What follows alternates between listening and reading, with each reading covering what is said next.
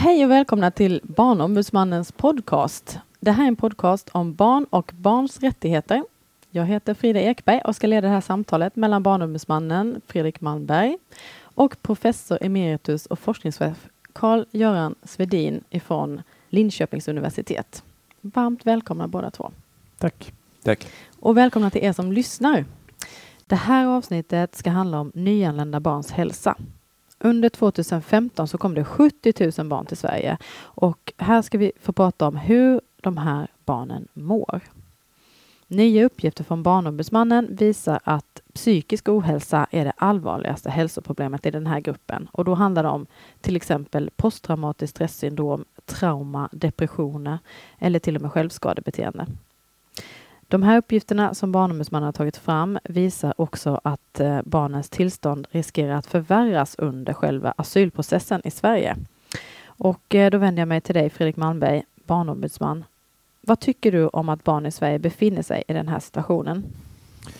Ja, vi började redan hösten 2015 när det kom många ensamkommande barn till Sverige att besöka de här mottagningsboendena eh, helt enkelt, de här mottagningsställena de ensamkommande barnen kom till eh, för att se hur mottagandet fungerade. Det är klart att det var en svår situation. Det var många barn som kom samtidigt, men vi såg ju redan då rätt så allvarliga brister i mottagandet och eh, även om barnen pratade om lättnad, att man hade kommit fram, så hade ju många barn varit med om en svår flykt hit. Eh, och vi vet av erfarenhet att det här är en grupp som självklart är mer sårbar än många andra barn. Men det finns också väldigt mycket möjligheter till självläkning och eh, egen kraft om mottagandet fungerar väl. Och därför blev vi rätt bekymrade faktiskt över de brister vi såg. Va, vad var det för brister du såg? Ja, men det kunde ju handla om att man under väldigt lång tid eh, hamnade i rätt stora boenden blandat eh, man var passiv, fanns inga aktiviteter, det fanns ingen screening, i hälsoundersökningar för att se vilka barn som verkligen behövde stöd tidigt och så.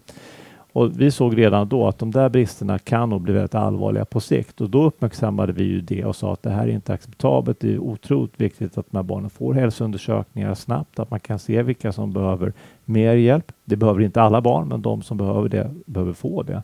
Så det här sa så vi redan hösten 2015 och sen har vi fortsatt granska just hälsosituationen ur ett rättighetsperspektiv. Och vilka konsekvenser ser ni idag? Vad, vad får det för konsekvenser de här bristerna? Ja, bristerna grundlades ju redan då um, och man kan säga att i och för sig det var en svår, svår situation men med ganska enkla medel kunde man ju avhjälpa det och när vi hade påtalat det här exempelvis i Skåne då började man med ambulerande sjuksköterskor som åkte runt till de här boendena. Så det, med ganska enkla grepp kunde man komma ganska långt och det var det vi påtalade tidigt. Ja, konsekvenserna nu det är att vi har ju fortsatt samtal med barn och unga under 2016. Vi har också gjort en enkät till tusen skolsköterskor och det vi ser här är ju, inte för alla barn, men man, det man beskriver i den här enkäten det är att för en del barn så har ju det här måendet försämrats mm. under tiden man har varit i Sverige och det är ju ganska onödigt faktiskt om man har fått rätt stöd. Ja, precis. Att det riskerar att förvärras under asylprocessen, det är ju förvånande tycker jag. Vad säger du Carl-Göran Svedin, är du förvånad över det? Ja, både och. Ja, men det är en svår situation som barn befinner sig i. De är i ett främmande land, oftast då ensamma. Om vi tar de ensamkommande barnen så är det inte så konstigt egentligen. Men vad jag kanske har saknat är att vi är bättre på katastrofhjälp. Att hjälpa och åka ut med Röda Korset och vad som helst när någonting, någonting händer. Men det händer i vårt eget land så tror jag att vi kan lita på de resurser vi redan har på något sätt. Och tänker inte på att vi måste kanske ha lite beredskap för den här typen av händelser. Att det kommer väldigt många ensamkommande flyktingbarn då till exempel under kort tid. Mm. Och då eh, måste man ha, jag skulle tänka mig att man skulle behöva ha en katastrofplan.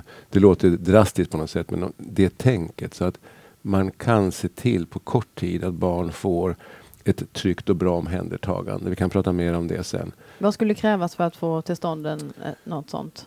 Jag tror att man kanske på länsplan måste planera en sån aktivitet. Så att, säga. Så att när någonting sånt här händer som det gjorde hösten 2015 så har man en beredskap.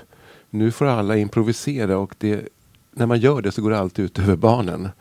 Även om det finns väldigt många goda intentioner så, så det blev viktigare att få tak över huvudet och madrasser och sängar och så vidare än det psykologiska omhändertagandet. Men är det verkligen rimligt att tro att kommunerna skulle klara av det, som du ser det? Ja, jag tror att eh, vi får faktiskt räkna med att det här kommer att hända igen. Och därför tror jag att det här är en lärdom eh, som vi behöver ta både på kommun och regionplan så att säga. Hur ska vi planera sånt här inför framtiden?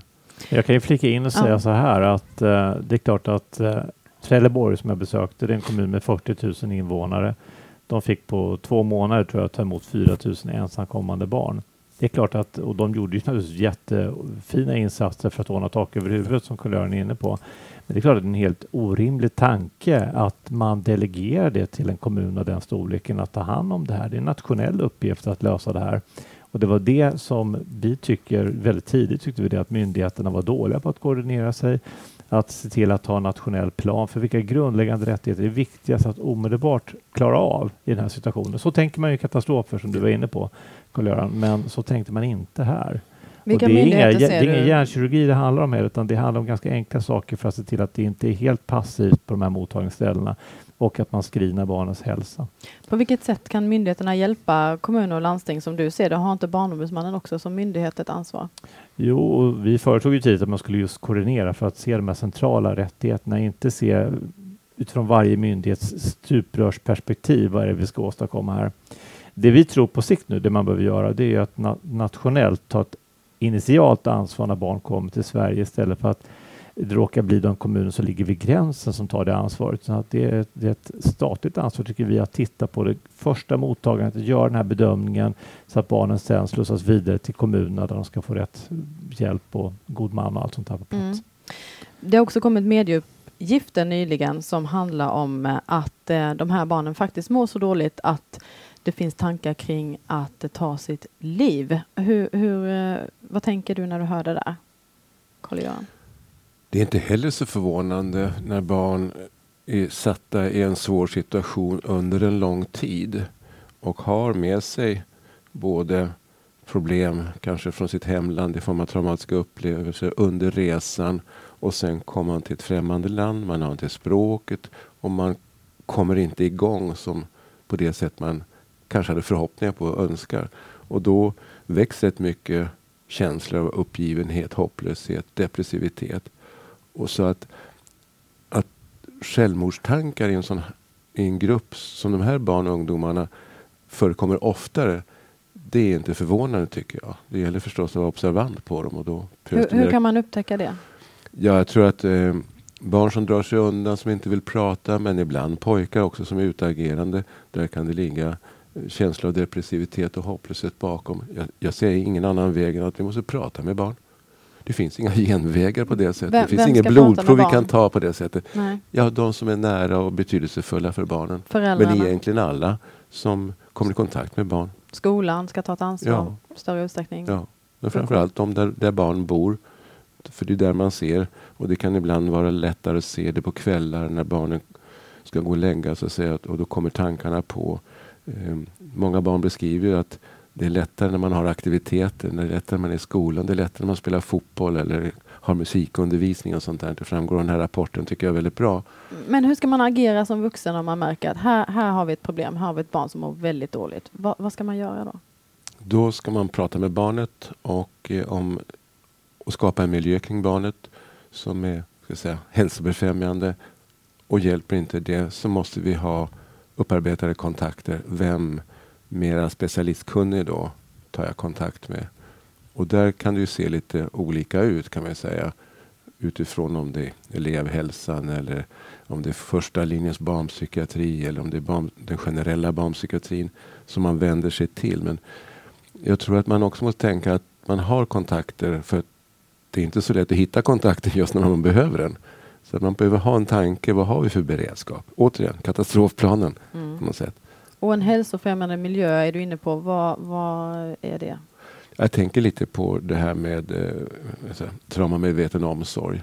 På något sätt att skapa trygga miljöer eh, där barn utifrån kännedomen om barnen så kan man anpassa miljön. Och, miljön Hur gör också. man det? Kan du Men- ge lite exempel? Ja, alltså, vi ser ju då att väldigt många barn kan bli placerade som det är idag med, i ett rätt så komplext boende initialt med både vuxna och andra barn. Och då kan man säga att eh, en del barn kanske behöver ett mera personligt omhändertagande som tryggar barnet på något sätt. Där det är lugnt och inte massa höga röster eller bråk i korridoren eller vad det nu kan vara. För det drar igång oron och eh, kanske tid, minnen från tidigare upplevelser. Så att man kan skärma av det här. Man ska inte ha personal som går och, och, och, viftar med nycklar för det påminner att vara inlåst och sånt där. Alltså det finns många sådana här eh, små, små delar. Men när man lär sig förstå att sånt här kan barn oroas av så för, får man försöka ja, minimera de mm. orosmomenten på något sätt. Och du är också inne på kontakten med, med BUP och sådär. Eh, vi har ju också indikationer från Barnombudsmannens eh, rapporter att den kontakten eh, fungerar inte tillfredsställande. Eh, och samordningen mellan BUP och kommuner och socialtjänsten är inte bra idag. Hur Nej, skulle vi gå ut till de svenska kommunerna idag och fråga hur de tycker samarbetet med BUP fungerar. Och det gäller inte bara de här barnen ska jag säga.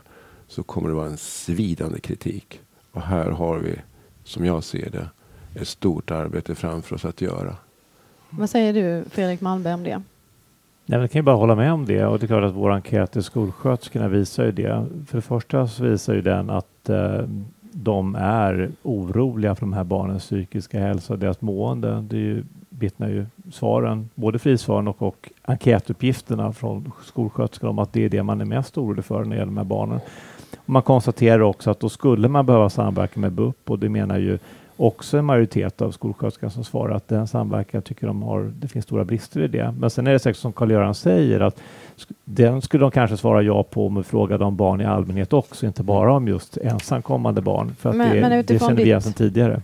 Utifrån ditt perspektiv, varför fungerar inte samordningen med BUP? Ja, nu är inte jag vårdexpert utan expert på just barns rättigheter. Jag kan bara konstatera att det är väldigt allvarligt att det inte fungerar för de barn som allra mest behöver det. Eh, och det är inte alla ensamkommande som behöver det heller, men för de av de här barnen som mår dåligt och har självskadebeteende, suicidtankar och där, där skolsköterskorna bedömer att det vore viktigt att de kom eh, till BUP så är det naturligtvis jätteallvarligt om den samverkan inte fungerar som den ska. Men, men vem har ansvaret då, som, som du ser det? Ja, jag tycker att ytterst är det ett nationellt... I vår rapport så pekar vi faktiskt på regeringen ytterst. Vi tycker liksom att det här är ett nationellt uppdrag återigen att fundera över. Nu ser vi att elevhälsan, det som har varit rörande med vår enkät, det är att se det enorma engagemang skolsköterskorna känner för de här barnen. Det är ju så många frisvar att det liknar ingenting på den här enkäten. Eh, men de har inget tydligt mandat för att ta tag i den här gruppen barn och unga och jobba hälsofrämjande. Det tycker vi att de behöver få av Socialstyrelsen och regeringen behöver ge Socialstyrelsen det uppdraget. Mm. Sen tycker vi att man dessutom på nationell nivå behöver se över samverkan mellan elevhälsovården och eh, bland annat BUP. Då. Och Det är mm. också ett nationellt uppdrag att titta på. Okej. Okay. Ja, eh, vi går vidare. Ni lyssnar på Barnombudsmannens eh, podd och vi pratar om barns rättigheter och vi pratar om en ny rapport som vi har släppt som heter Nyanlända barns hälsa. I de här samtalen som Barnombudsmannen har haft med barn och unga i den här, när man gjorde den här rapporten så har det framkommit att en del asylsökande barn har nekats hälso och sjukvård inklusive tandvård och psykologiskt stöd. Eh, skolsköterskorna eh, har pratat om att ehm, eh, barnen i asylprocessen har sämre tillgång till vård än andra barn. Hur ska sjukvården göra för att inte en enda unge ska bli utan vård? Ja, till med ska man ju kunna lagen i det här fallet då. Då, då kan man ju inte den om man Nej. nekar de här barnen vård för att de har ju rätt till vård på samma villkor som andra barn. Eh, det där känner vi också igen från när vi var ute och besökte de här ankomstboendena hösten 2015 eh, där personal faktiskt ibland kunde säga rakt upp i ansiktet på oss att ja, de här barnen har ju inte rätt till vård. Fick vi säga, men det har de ju visst. Det är du som inte kan lagen. Uh, och det känner, kommer igen även här, dock i mindre skala faktiskt uh, i, i den här rapporten. Men det, det räcker ju att det sker vid något tillfälle så är det en gång för mycket. Det låter ju väldigt allvarligt att, att de inte kan lagen, att de inte förstår att alla barn har samma tillgång till vård. Är det något som du också har sett, Carl-Göran Svedin? Ja, och det gäller eh, egentligen traumatiserade barn på något sätt. Att de kommer lite i andra hand. Det är som det här med både att komma från annat land, det vill säga vara flykting eller invandrare, men också vara traumatiserad. Det väcker en hel del känslor som, som man nästan håller dem ifrån sig, de här barnen. på något Varför, sätt. varför gör man det? Jag tror det är okunskap och det, det väcker saker hos personalen. När man inte då har rutiner och vet vad man ska göra så blundar man på något sätt. Va? Och sen är det förstås att det Fredrik tar upp här, det, det, tillströmningen av barn under kort tid gjorde väl att all personal som så att säga rekryterades inte hade kunskap heller. Det får man vara Mm. medveten om. De kunde inte lagarna kanske eller hade inte dem på sina fem fingrar på det sättet. Så det var ju förstås också en, en, en läroprocess i Men det. finns det inget säkerhetsnät? Jag tänker att om ett barn kommer till en, till en vårdcentral och, och behöver vård. Eh, för mig låter det väldigt konstigt att en sjuksköterska eller liknande säger nej tyvärr vi kan inte hjälpa dig. Vad tänker du kring det? Ja, det tycker jag är...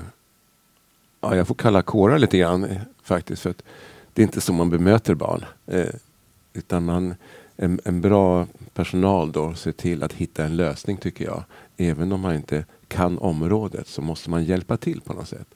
Och, och därför tycker jag att jag blir förvånad. Men, och det är ingen ursäkt om arbetsbelastningen är hög så att säga. För det finns ju säkert förklaringar till varför man får sådana här tokiga svar som inte är i enlighet med barnkonventionen till exempel. Men eh, jag tror vi i Sverige allt för länge haft någon form av, eh, jag brukar ibland säga avhumanisering av sjukvården ibland. Det vill säga att vi tänker vad vi ska prestera i, i form av besök och återbesök och pinnar och sånt där. Istället för att möta patienten, eller i det här fallet de här barnen, utifrån deras behov. Och sen som vuxen måste man säga, aha, hur ska jag lösa det här? Och komma upp med lite kreativa lösningar. Och då får inte arbetsgivaren så att säga ligga på och piska på för mycket. Att du ska skynda på och du har 14 andra i väntrummet. Liksom. Ja. För det här kräver lite tid. För det är barn som inte alltid kan uttrycka sina behov. Det är barn som har språksvårigheter. Så det går inte på den vanliga tiden så att säga. Och då måste man känna sig fri att eh, ta den tiden. Och där känner jag att till skillnad då från kanske 90-talet så finns inte den tiden idag. De här barnen behöver sin tid. Mm. Sverige bryter mot barnkonventionen säger du. Fredrik Malmberg, vad, vad, ska, vad kan man göra för att eh, förbättra kunskapen och garantera att Sverige och personal som finns inom Sveriges gränser kan leva upp till de åtaganden som vi har gjort i enlighet med barnkonventionen? Det är klart, om man zoomar ut samtalet lite grann. Jag har ju tidigare jobbat i Syd och Centralasien eh, med barns rättigheter. Så måste man ju ändå säga, bara som flika in, det är klart att Sverige jämfört med de flesta länder är ett bra land att komma på flykt till som barn fortfarande. Det vill jag ändå hävda med bestämdhet. Sen är det ju vår uppgift som Barnombudsmannen har här, det är ju att alltid driva frågan om barns rättigheter hårdare och fundera över vad kan vi göra bättre? Och vi kan göra saker bättre. Men med den ödmjukheten som man ändå måste ha när man tittar på barns situation i världen så tycker jag det är två saker som behöver komma ut i vår rapport. Det ena är, och det ska vi absolut inte förlora fokus på, det är det förebyggande hälsofrämjande arbetet. Eh, med ganska enkla medel faktiskt så kan man komma väldigt långt när det gäller att se till att barns oerhörda egna inre kraft att läka kan få utlopp. Eh, och där finns det mycket att tänka på eh, och det handlar om förstås information, förutsägbarhet, sånt som vi människor, alla människor tycker är viktigt, att förstå vilket sammanhang man är i. Ehm, att det är en stabil miljö med trygga vuxna och då kan vi ju se. Eh, och det är klart att Sverige sattes på prov men jag tycker ändå att vi gjorde en del misstag vi inte hade behövt göra som vi behöver lära oss av och inte göra om. Vi har ju mött barn som har flyttat runt mellan kommuner ett antal gånger som precis har rotat sig från en svår flykt och så plötsligt ska man bryta upp från skola, ibland gode män och allting och det har ibland dröjt väldigt länge med också få en god man. Alltså vi har ju gjort en rad saker faktiskt som inte har varit så himla bra om man ska tänka för att göra det så tryggt som möjligt för barn i en svår situation. Vi har infört lagstiftning som har försvårat familjeåterföreningar. Vi har gjort en del saker som vi vet av erfarenhet faktiskt är väldigt negativa för barn som har de här påfrestningarna med sig i bagaget. Det där får man fundera över. Det andra spåret vi behöver tänka från vår rapport här tänker jag det är förstås vad gör vi här och nu då med de barn som ändå trots allt är exakt just nu i den här situationen eh, som mår fruktansvärt dåligt, som har självskadebeteende, suicidtankar och vi pratar om de barnen, eh, ungdomarna. Eh, och då tänker jag att där är det ju otroligt viktigt att ganska snabbt komma på banan nu och se till att samverkan mellan barn och ungdomspsykiatrin och de som är i vardagen runt de här barnen fungerar bättre. Har du något konkret råd där? Vad ska man göra? Och till alla de som lyssnar på detta som liksom befinner sig kanske inom verksamheter som skola och vård eh, och så vidare som vuxna kring de här barnen. Vad, vad, kan de, vad har du för råd till dem? Ja, de kan ju bara göra, gräva där de står om vi pratar om just de som är runt de här barnen. Och det är inte så lite de kan göra då, men det tycker jag Karl-Göran själv, du var inne på vad de kan göra för att uppmärksamma de här barnen. Lyssna i sig är förstås en väldigt viktig sak. Eh, det märker vi i våra samtal med barn och unga att många barn säger till oss att det är första gången vi får tala till punkt och det känns skönt att få göra det. det ibland kan det ju vara, det är klart att inte det räcker om man mår väldigt, väldigt dåligt, men det är att en början. Mm. Jag vet ju att Barnombudsmannen också använder en särskild metod när man träffar barn.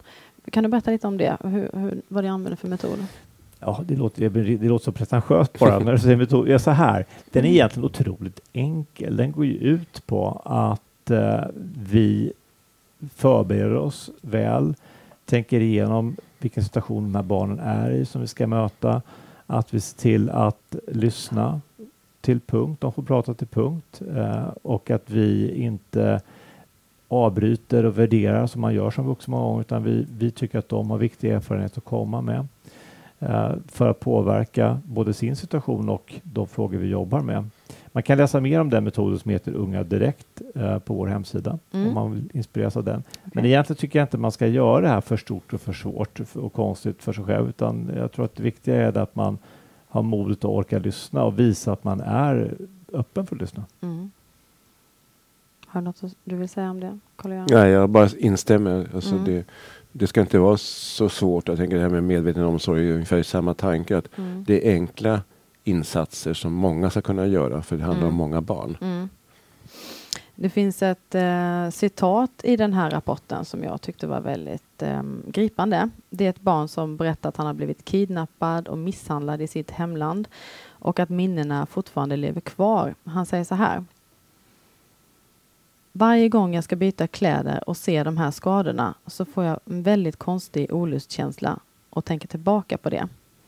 På grund av allt som har hänt med mig och allt det hemska så är det någonting som jag plågas av när jag ska gå och lägga mig och det hindrar mig från att sova. Jag klarar inte att sova och ibland så återupplever jag de här rösterna och de kommer även i form av drömmar. Vad tänker du kring det? Ja, just när det gäller det citatet, den pojken, så tänker jag att han har vad vi kallar för posttraumatiskt stresssyndrom och skulle behöva hjälp för det. Och då är det kanske mera specialisthjälp än många av de andra barnen vi pratar om som kan bli hjälpta på mycket enklare sätt. Både i sitt boende för att få en... Jag tror att en hälsobefrämjande faktor är att man känner en form av meningsfullhet i vistelsen och kommit till ett nytt land. Och att eh, vad vi pratat här mycket är rätt mycket så att säga, negativa upplevelser och brister. Men jag tänker att det går lätt att åtgärda också genom att se till att från första dagen har man på boendet planerat aktiviteter för barn. Det ska ingå i programmet. Och eh, att gärna man knyter eh, frivilligorganisationer till sig. Så det redan finns ett antal utbud. Om det nu som vi har sett på tv till exempel fotboll. Men det kan lika väl för flickor vara ridning eller någonting som flickor är intresserade av. Så man har ett antal gånger i veckan meningsfulla aktiviteter att gå till. För det innebär, dels får man träffa andra, men dels så kommer man in i ett samhälle på det sättet. Och blir inte hänvisad till att ha så väldigt mycket tid på boendet bara.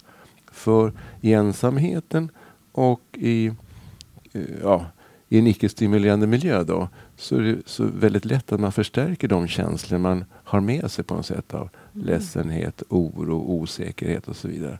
Och i de vardagliga barn och ungdomsaktiviteterna så får man en fristad skulle jag vilja säga. Mm. Och det skulle jag nästan vilja ha som ett krav på alla boende att man hade en beredskap på närsamhället faktiskt.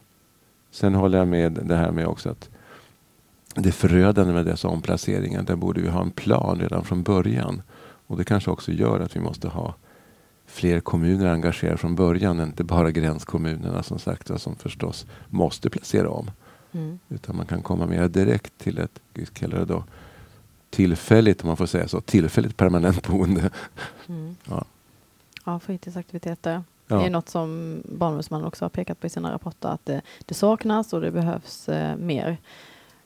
Och varför det är så viktigt förstår vi nu. Ja. Ja. Då är man inne på det här igen. Varför får inte barnen den hjälpen de behöver? Och eh, det tar så lång tid att få träffa BUP och det finns problem. Sverige har ju ändå undertecknat barnkonventionen och eh, på något sätt så fungerar inte det. Och eh, ni har varit inne på många bra grejer här idag och ny rapport och nya möten. Räcker det? Ja, om det räcker? Eh, ja, det gör det väl. Om vi genomför det som, som vi säger i vår rapport så kommer vi väldigt långt. Men sen är det ju, det är ju liksom i vardagen det här testas. Det är klart att det är många barn, det är många saker som behöver göras. Ska också säga det som är intressant när vi möter de här barnen och ungdomarna, det är ju att det är inte så att alla bara har nattsvarta berättelser utan det finns också väldigt många positiva saker och det är så otroligt fantastiskt fint faktiskt att höra när de beskriver om möten i vardagen som har betytt att man har orkat vidare, som har gett, gett en kraft. Eller för all del möten med psykologer som man har regelbundet. En del av de här barnen har ju det och eh, vad det hjälper dem att klara livet vidare och hur man ser framåt med kraft och tänker att man ska kunna bidra både sin eget livs utveckling men också tillbaka till Sverige som ett land man har kommit till om man får stanna här. Det finns jättemånga fina berättelser i det också. Mm. Vi får inte förlora det heller. Nej, det tycker jag får bli de avslutande orden av Barnombudsmannens podd. Om ni vill veta mer eller har synpunkter eller kommentarer så får ni jättegärna mejla till oss på info.barnombudsmannen.se eller hör av er på telefon till oss. Det går jättebra. Det finns också på sociala medier. Tack så hemskt mycket för att ni kom hit och tack för de bra svaren och tack för er som lyssnade. Tack. Tack själv. Tack.